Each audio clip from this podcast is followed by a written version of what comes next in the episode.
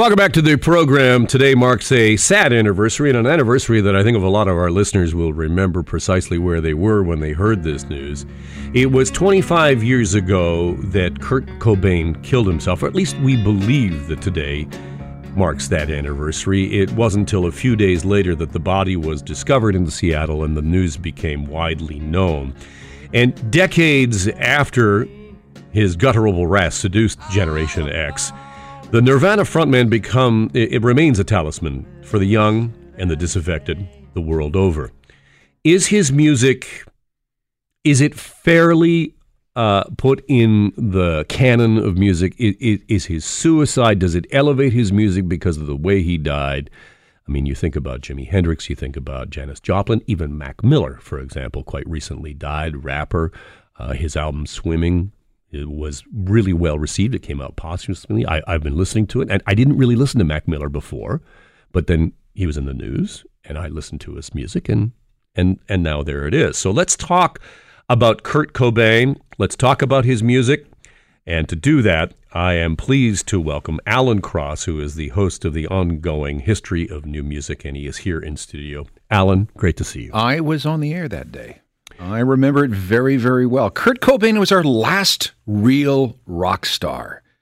And for a generation, uh, his death had the same resonance as the death of John Lennon and the death of Elvis Presley. It was a very big deal when it happened. Now, I remember distinctly, I was a journalist working in Vancouver at the time in the Pacific Northwest. Um, and I got a call from my newsroom. Of course, this is back in a day when you know you didn't have a news feed on your phone. And and I got the call. There was a body found. You got to come in. You got to do this story. You're the guy. You you you do the story. And the overwhelming response from my colleagues who were of the generation where Lennon was there, like that was the shock to them. They utterly denied that this man was a talisman for a generation. Has that was it was it true at the time, or has it been made true in the years after? No, you have to understand that uh, when Nevermind came out in uh, September of 1991, it marked the beginning of a massive sea change away from baby boomer rock into Generation X rock. And uh, grunge was this alternative music, this genre with training wheels. And what brought everybody into this new universe, which had been evolving in parallel with mainstream rock into the mainstream. And Kurt Cobain and Courtney Love and Eddie Vedder and Chris Cornell, all these people became the faces of this generation. And it it was a very sudden, very dramatic shock in the rock and roll zeitgeist, away from uh, the Beatles, the Stones, uh, Led Zeppelin, Lynyrd Skynyrd, all those bands from the 60s and 70s, to this new music of the 1990s. And uh, Kurt was was seen leading the way because he there was something about his voice, something about his appearance, something about his tortured artist. It was his attitude his as well. Attitude. There was a very punk rock thing. It there was. was a very anti-star thing. I want to I want to think because this this lyric sticks with me from In Utero. So he releases the, the big follow up to the massive record Nevermind, and the lead song off that, "Serve the Servants." Mm. Teenage angst has paid off well. Yeah. But now I'm bored and old. He did, well, Kurt wanted to be a star, but at the same time, I don't think he understood exactly what that meant. And when he didn't quite realize exactly how much his life was going to change, he thought he was probably going to be a star, the equivalent of, I don't know, maybe Joey Ramone, but not this person that he had become or had been made into. And uh, people forget that when In Utero came out two years after Nevermind, it was a bit of a stiff. It only sold 186,000 copies its first week in, in the stores. And N- Nirvana as a band was essentially done at the point he killed himself. Well, we, people were very tired of, of, of, Kurt and his moaning and the whole drama with Courtney and everybody's attention. But Dave Grohl at the time was already making a, a, a, his own record. No, he was in the background. He was making records in secret. Yes, but he was not. He had. There is one Dave Grohl song on uh, as part of the Nirvana canon, It's a track called Marigold, and it's buried at the end of a the CD single for Heart Shaped Box. That is the only thing that Dave Grohl ever got to contribute to Nirvana. Dave Grohl tells a story about uh, playing one of his songs that came out on the Foo Fighters' first record and playing it for uh, Kurt when Kurt was in the bathtub. And then Kurt loved it so much he, he got out dripping naked and hugged him. Yeah, there was a um, after a while there was a real rivalry between the two of them because Kurt had this. He was on stage with Dave every night, and he would hear Dave doing the vocals, uh, the harmonies. He's like, wait a second, this this guy, maybe he's just a little bit more than a drummer. Not only is he perhaps you know the greatest drummer since Neil Peart, but uh, also has gone on to. You, you, talk about Kurt being the last uh, rock star. Mm. Don't you think Dave had took that mantle? Not, I, I think if we put everything into context and, and, and, look at the way rock stars used to be, with this air of mystery around them, uh, no, the, the internet came along and destroyed all that mystery, and that was part of what made Kurt Kurt. We only knew what we could gather from, you know, Vanity Fair magazine or Rolling Stone or Alternative Press or or what we heard from friends or what we could glean from the songs or from the liner notes. Uh, in, in, and then the internet comes along and everything, the dynamics of everything begin to change. So while there are still rock stars, I mean, we're talking about Lennon level rock stars, McCartney level rock stars. I think he was the last one. You know, there's a there's a line in the Bruce Cockburn song about uh, every psycho killer has his own magazine these days, and I always think about that in the way that now you know you can find an identity in music in any level, mm-hmm. but in the '90s you really only had what the major labels were giving you. Well, they were the cultural gatekeepers. There were three major cultural gatekeepers in the 90s the record stores, the record labels, and radio stations, and to a certain extent, uh, the video channels. And they acted as the filters, getting rid of all the crap, so you only got what they let through. Today, it's a whole lot different because everybody is their own music director. You can listen to whatever you want from whatever era, whenever you have, whenever you whenever want you want. It's not the same consensus, and this is another thing going back to this idea of of rock stars back then, I'll give you an example. When I was in grade 10, there were 30 people in my class. Of those 30 people, two of them were country music fans, three of them were pop fans, the other 25 were Kiss fans. Because this, the radio told us that Kiss was the greatest band in the world. The magazines told us that Kiss was the greatest band in the world. Yeah. Uh, the record stores racked Kiss up front, so they had to be the greatest band. They the had world. the posters. They had all the all that stuff. Yeah, so the army. The consensus that was created by the cultural gatekeepers helped create that as as as a, as Kiss as these giant rock stars. Same thing happened with Kurt in the pre-internet, pre-social media, pre-email days.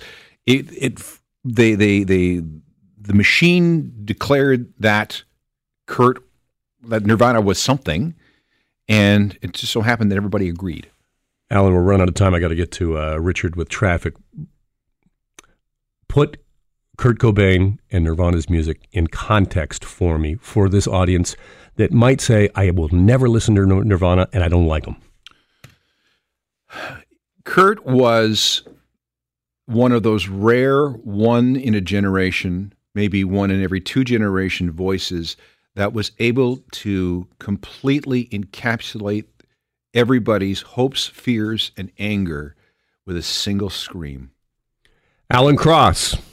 Always great to talk to you, Alan. Alan spells his name correctly, A L A N, and he's also the host of the ongoing history of new music. Let's get a little Nirvana as we head off to break here, as uh, just before we go to traffic.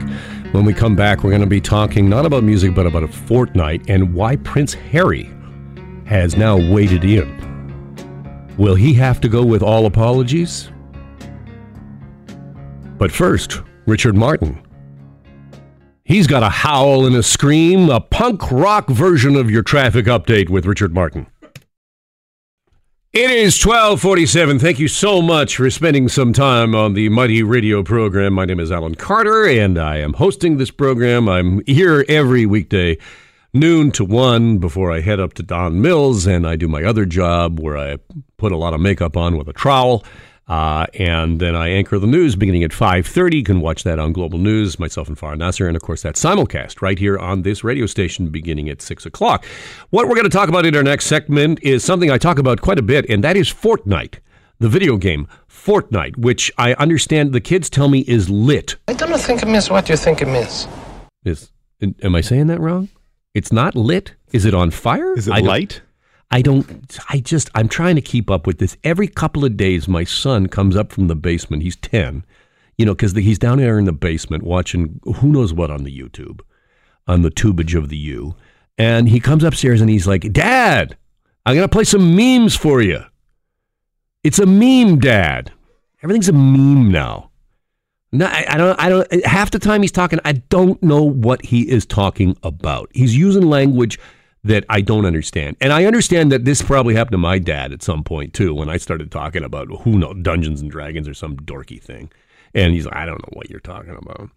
Prince Harry has now waded into this whole thing, this Fortnite thing. Have you heard this? So, Prince Harry, uh, he was recently at a British YMCA. Uh, and in a, what he said is he called the game, this Fortnite game, quote, more addictive than drugs and alcohol, and said not only should parents not allow their kids to play it, but it shouldn't be allowed at all in the UK. Here are some of the kids after the uh, visit from the prince, Harry, Prince Harry, who was clothed, I believe, this time. Unlike remember that remember that thing back in Vegas where he was just standing there nudie, cupping the old royal jewels. Remember that? Uh, I tried to forget it. Well, I, it's burned into my brain. Prince Harry. Here are some kids talking about what Prince Harry said to them. So basically, Prince Harry came over, talked yeah. to us, and he was um, talking to us about. Uh, he um, Aaron asked him about Fortnite. And then, oh right, does Prince Harry play Fortnite? No, no, he doesn't. No, no, he, he thought that he did. Erin thought that he did, and right. we asked him. It was mad. And then he asked how old we are, yeah. and we said that we were eight. He said you guys shouldn't really play Fortnite. Yeah, you shouldn't really play Fortnite at eight. I think I probably agree with Harry. All right, so if you're an eight year old, according to Hank, you should not be playing uh, Fortnite. Quote from Harry Where is the benefit of having it in your household? Unquote, he said of the game. The game's got 250 million players around the world. Quote, it is created to addict, an addiction to keep you in front of the computer for as long as possible. It is so irresponsible. Mike Dodd is executive producer at This Week in Geek.net. He joins us every once in a while. We've talked about Fortnite before. Mike, is it addictive? Is it designed to addict you? In my opinion, not really. Just, I mean, it's no more addictive than like any other video game. I mean, I guess you could argue the battle royale component, basically you versus a hundred, hundred other people. Maybe the, the the skill that's competitive, but addictive, I'm not so sure on that. Here's another quote from Prince Harry. Quote, parents have got their hands up. They don't know what to do about it. It's like waiting for the damage to be done. Epic Games has not actually re- responded to all of this. And I can tell you, Mike, as a parent, I agree with him. My, my hands are up. I am at my wits' end. I have not got a clue how to pry my kids' hands off of the controllers when this thing is on. Get them better games. What? I mean, see, here's my thing. I love. Hell, here, here's my Pong from back in the day. Try that. I love video games. I'm obviously a big video gamer myself, but there are better games than Fortnite. The thing about Fortnite is it, it has a very low entry fee to get in. The game itself is free. You only pay for cosmetics. You can get them in other games like Apex Legends, which is also free and arguably a better game. And it's just like Fortnite. Is Overwatch a better game? Oh God, yes, I think so. Anyway, plus it's a fantastically designed universe. There's actually lore and stuff like that. There's yeah, but story to it. But the thing I have, because my kids got both, uh, Overwatch, uh, it seems a little bit more realistic and a little bit more violent than uh, Fortnite. Am I right? Not really. I mean, there might be the odd splatter of blood, but you're not seeing people blown into chunks like like in Mortal Kombat or Doom or something like that. No, I'd say it's very cartoony, uh, accessible violence. I mean, Fortnite people are still getting shot. You just don't see them once again getting chunked. I don't think it means what you think it means. Chunked? Well, blown into pieces. I you don't see anything visceral, basically. I mean, Chunked. Overwatch, it's more cartoony. It's, I mean, you've got a hamster in a giant hamster ball as a as as a playable character. How ridiculous is that? Yeah, except for when Buddy splatters all over, and then I mean, it, you still you're, you're pickaxing people to death. Yeah, but you're also pickaxing them to death in a giant unicorn horn. I've seen ridiculous, ridiculous pickaxes in that game, and it's meant to be cartoony, and it's also because the game is designed to be accessible for teenagers and kids. They've specifically toned down that violence so they can get in the hands of younger players. And in my opinion, that's okay because you don't see anything explicit. Obviously, you know, violence is still violence, but it is what it is, right? You know, Mike, I, I, have heard people describe you as having the emotional intelligence of an eight year old, but uh, so maybe you can identify then whether or not eight year olds should be playing this game.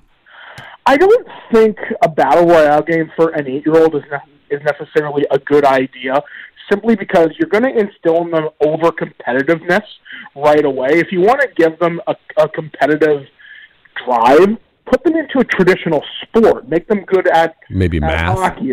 Yeah, math or hockey, or as you mentioned, You're not a parent. You don't know anything. Come on. You, hey, hey, put down the Fortnite and maybe do some of this calculus.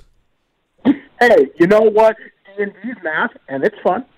Just saying.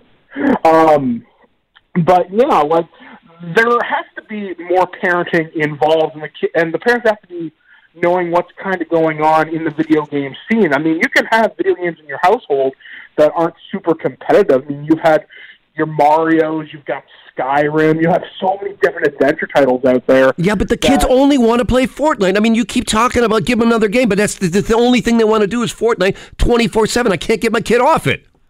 Well, you know what? Fortnite's eventually going to die anyway because people like Ninja, one of the biggest streamers in the world, is starting to get off of Fortnite because they're not happy with the way the game's currently going. So I think give it another year or two, Fortnite will be just another passing fad. Ninja? I don't think him is what you think him is. That uh, guy like in a, in a black out in pajamas?